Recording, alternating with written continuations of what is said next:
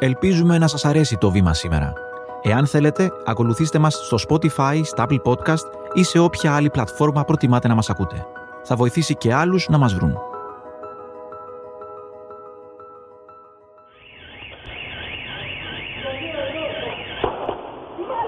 είναι ρε, είναι μαλάκες ρε. τα πόδια πίσω. τα πόδια ρε, πάρτε τα πόδια. Το δεσμεύουμε, το κοινού, ζήτα και εμείς. Στενοφόρο έχετε καλέσει.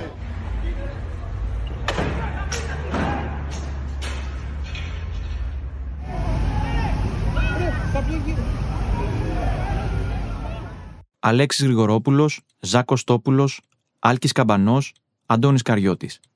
Τι συνδέει τις τραγικές αυτές υποθέσεις; Ακούτε το βήμα σήμερα. Είμαι ο Γιάννης Διαμαντής και είναι 5η 5 Οκτωβρίου. Μαζί μας η Ηλιάνα Δανέζη, μέλος της ερευνητικής ομάδας Zoom στο Βήμα και δημοσιογράφος της τηλεοπτικής εκπομπής Mega Stories. Ηλιάνα, ευχαριστούμε πολύ που είσαι εδώ. Και εγώ ευχαριστώ Γιάννη. Έγραψες ένα πολύ ενδιαφέρον άρθρο, κάνατε μια πολύ ενδιαφέρουσα έρευνα Απάντησε μας σε αυτό το πρώτο ερώτημα. Τι συνδέει αυτές τις υποθέσεις που απασχόλησαν έντονα την ελληνική κοινωνία τα τελευταία χρόνια; Αυτό που μπορούμε να πούμε ότι τους συνδέει πέραν το ότι βίωσαν μια φρικτή δολοφονία αν ψυχρός σε δημόσια θέα είναι ότι κάποιοι άνθρωποι την είδαν και την κατέγραψαν από τα κινητά τους τηλέφωνα. Αυτό λοιπόν λειτουργήσε ως καταλήτης της παραδειγματικής τιμωρίας των ενόχων, των δραστών αυτών των ιδεχθών πράξεων. Επειδή έχουμε να κάνουμε με φόνους, ποια ιδιαίτερη υπηρεσία προσφέρουν στις ποινικές υποθέσεις τα κινητά τηλέφωνα; Δεν ξέρουμε αν στην περίπτωση του Άλκη, του Αλέξη, του Αντώνη, του Ζακ, αν κάποιος από αυτούς που τραβούσε το βίντεο επενέβαινε, αν αυτοί οι άνθρωποι θα είχαν μια διαφορετική μοίρα. Και έρχομαι τώρα να απαντήσω σε αυτό ότι και στις τέσσερις περιπτώσεις τα ντοκουμέντα τα οποία ήταν από κινητά δρομολόγησαν τις εξελίξεις ώστε αυτοί οι άνθρωποι να λάβουν την τιμωρία που τους αξίζει και να καταδικαστούν. Με εξαίρεση την υπόθεση της δολοφονίας του Αντώνη Καριώτη, που αυτή τη στιγμή έχουμε κατηγορούμενους και δρομολογείται μία δίκη. Μένει να φανεί τι θα αποφανθεί η δικαιοσύνη από αυτού μίλησες με τον νομικό Βασίλη Χιρδάρη και σου έδωσε μια πολύ εμπεριστατωμένη άποψη για το ρόλο που παίζει η χρήση καταγεγραμμένου υλικού από κινητά τηλέφωνα σε ποινικές υποθέσεις. Ο Βασίλης Χιρδάρης λέει ότι πάρα πολλές φορές σε περιπτώσεις δικών και με την παρουσία των αυτοπτών μαρτύρων που είναι καταλητική η δική του συμβολή στην απονομή της δικαιοσύνης, δύναται ενδεχομένως κάποια στοιχεία ίσως να παραποιηθούν λόγω της ψυχολογικής κατάστασης του αυτόπι μάρτυρα. σω μπορεί να γνωρίζετε με τα εμπλεκόμενα πρόσωπα, ίσως να είναι φορτισμένος. Όμως, σε αυτή την περίπτωση, όταν υπάρχει ένα τεκμήριο δολοφονίας που είναι καταγεγραμμένο, είναι κάτι το οποίο δεν επιδέχεται αμφισβήτησης. Είναι ένα συμβάν το οποίο έχει δημοσιοποιηθεί, οπότε δεν μπορούμε να το αμφισβητήσουμε. Τι είδα, έναν άνθρωπο να τον εσπρώχνουν, να τον ρίχνουν από τη ράμπα κάτω. Τρεις φορές, όχι μία, την τρίτη φορά έπεσε μέσα. Ε, είμαι σοκαρισμένη βασικά. Είμαι σοκαρισμένη, δεν έχω τι να πω. Δηλαδή... Πάει να κάνει μια γρήγορη κίνηση ενώ αμέσως το πλοίο να φύγει. Τα σπροξήματα είναι τρία ξεκάθαρα, τα έχω δει από πάνω σπρώχνει μία φορά, δεύτερη φορά, στην τρίτη πέφτει κάτω. Να δούμε την κάθε υπόθεση ξεχωριστά. Τι ακριβώς συνέβη και πώς συνδέεται με την καταγραφή του βιντεοσκοπημένου υλικού στην υπόθεση του θανάτου του Αντώνη Καριώτη. Στις 5 Σεπτεμβρίου λοιπόν του 2023, ο Αντώνης ήθελε να κάνει ένα ταξίδι από την Αθήνα προς το Ηράκλειο και από εκεί προς τον Άγιο Νικόλαο να μεταβεί που ήταν ο τόπος καταγωγής του. Το ταξίδι αυτό λοιπόν διακόπηκε πάρα πολύ απότομα, έχοντας ένα πάρα πολύ οδυνηρό θάνατο.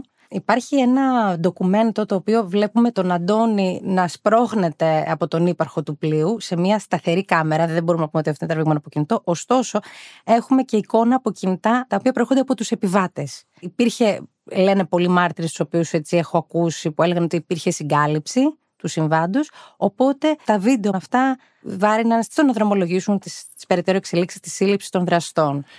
Ήρθες σε επαφή με έναν από τους επιβάτες που τράβηξαν ένα από αυτά τα βίντεο, τον Δημήτρη. Τι ακριβώς σου είπες; Ο Δημήτρης δεν τράβηξε το βίντεο. Ο Δημήτρης ήταν ο άνθρωπος ο οποίος πήρε ένα βίντεο από την κοπέλα η οποία το είχε τραβήξει. Η κοπέλα ήταν πάρα πολύ φοβισμένη όταν το είχε στα χέρια της και πήρε το βίντεο και αποφάσισε να το κοινοποιήσει.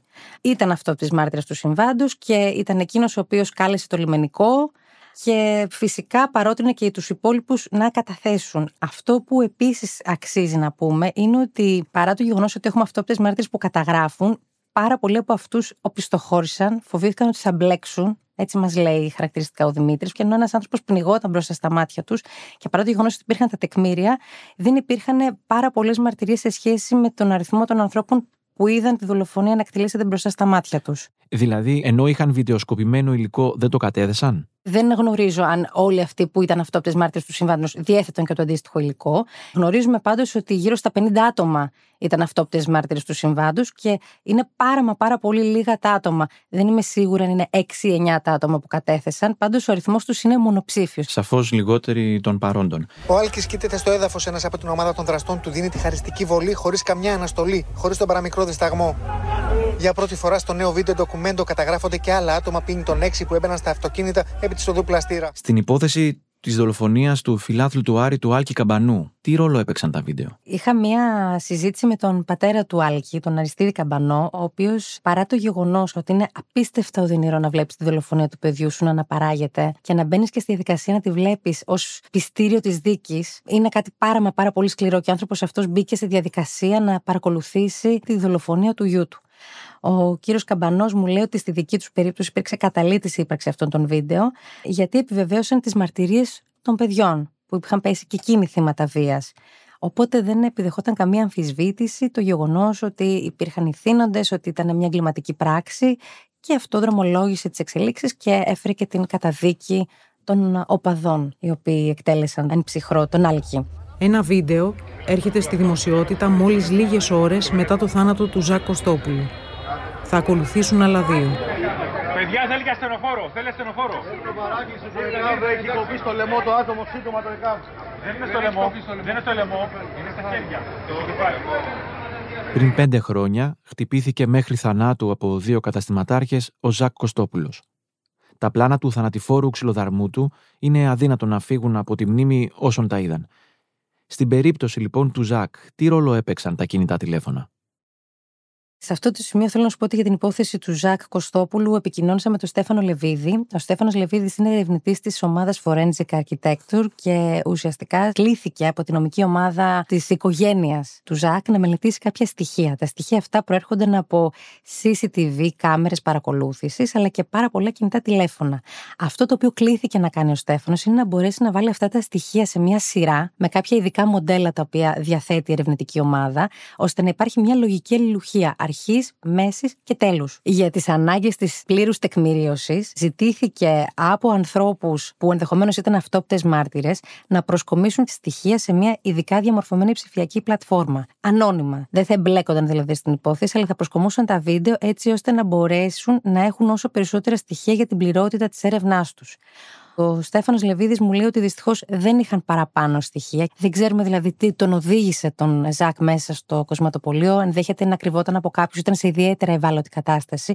Και υπάρχουν πάρα μα πάρα πολλά κενά. Το συγκλονιστικό που μου αναφέρει ο Στέφανος Λεβίδης είναι ότι υπήρχαν περισσότερα κινητά που κατέγραφαν σε σχέση με αυτά που τελικά έφτασαν στο δικαστήριο. Πράγμα που σημαίνει ότι πάρα πολλά βίντεο καταγραφής της δολοφονίας και ενδεχομένως κάποια βίντεο που δίνουν περαιτέρω εξηγήσεις σε ό,τι συνέβη, βρίσκονται σε κινητά ανθρώπων που δεν έχουν δει ακόμα το φως της δημοσιότητας. Και που θα μπορούσαν να δώσουν πολύτιμα στοιχεία. Ακριβώς.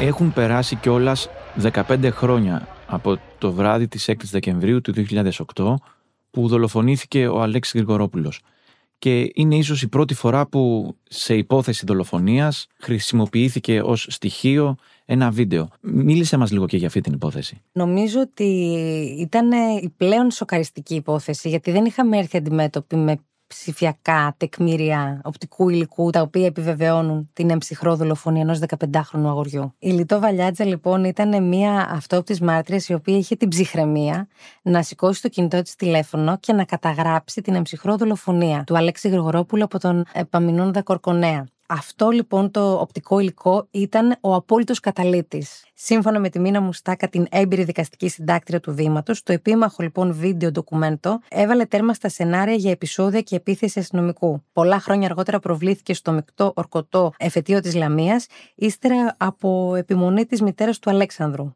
Από το πώς μας ανέλησε στις υποθέσεις αυτές, είναι ξεκάθαρο και σαφές ότι αν δεν υπήρχε το βιντεοσκοπημένο υλικό, οι υποθέσεις θα εξελίσσονταν τελείως διαφορετικά. Όμως, για τη χρήση βίντεο ως αποδεικτικού υλικού υπάρχουν εκ του νόμου κάποιοι περιορισμοί. Πώς ξεπερνιέται το εμπόδιο αυτό σε τέτοιες, όπως προαναφερθήσε περιπτώσεις, ώστε να χρησιμοποιηθεί τελικά το απαραίτητο αυτό υλικό; Σε αυτό μας απαντά ο δικηγόρος ο Βασίλης Χιρδάρη, που αυτή την εύλογη ερώτησή σου του την έθεσα κι εγώ. Υπάρχει λοιπόν το δικαίωμα να μην βιντεοσκοπείται οποιοδήποτε χωρίς τη συνένεσή του λόγω των προσωπικών δεδομένων. Όμως, μια δολοφονία, μια επιθετική πράξη, νομίζω ότι υπερβαίνει όλα τα παραπάνω. Όλα αυτά τα ηθικού τύπου αναχώματα. Έτσι λοιπόν μπορούν αυτά τα βίντεο να προσκομίσονται στα δικαστήρια όταν αυτά λειτουργούν ως αποδεικτικά μέσα για την διαλέμφκαρση μιας υπόθεσης. Ηλιάνα Δανέζη, σε ευχαριστούμε πολύ. Κι εγώ.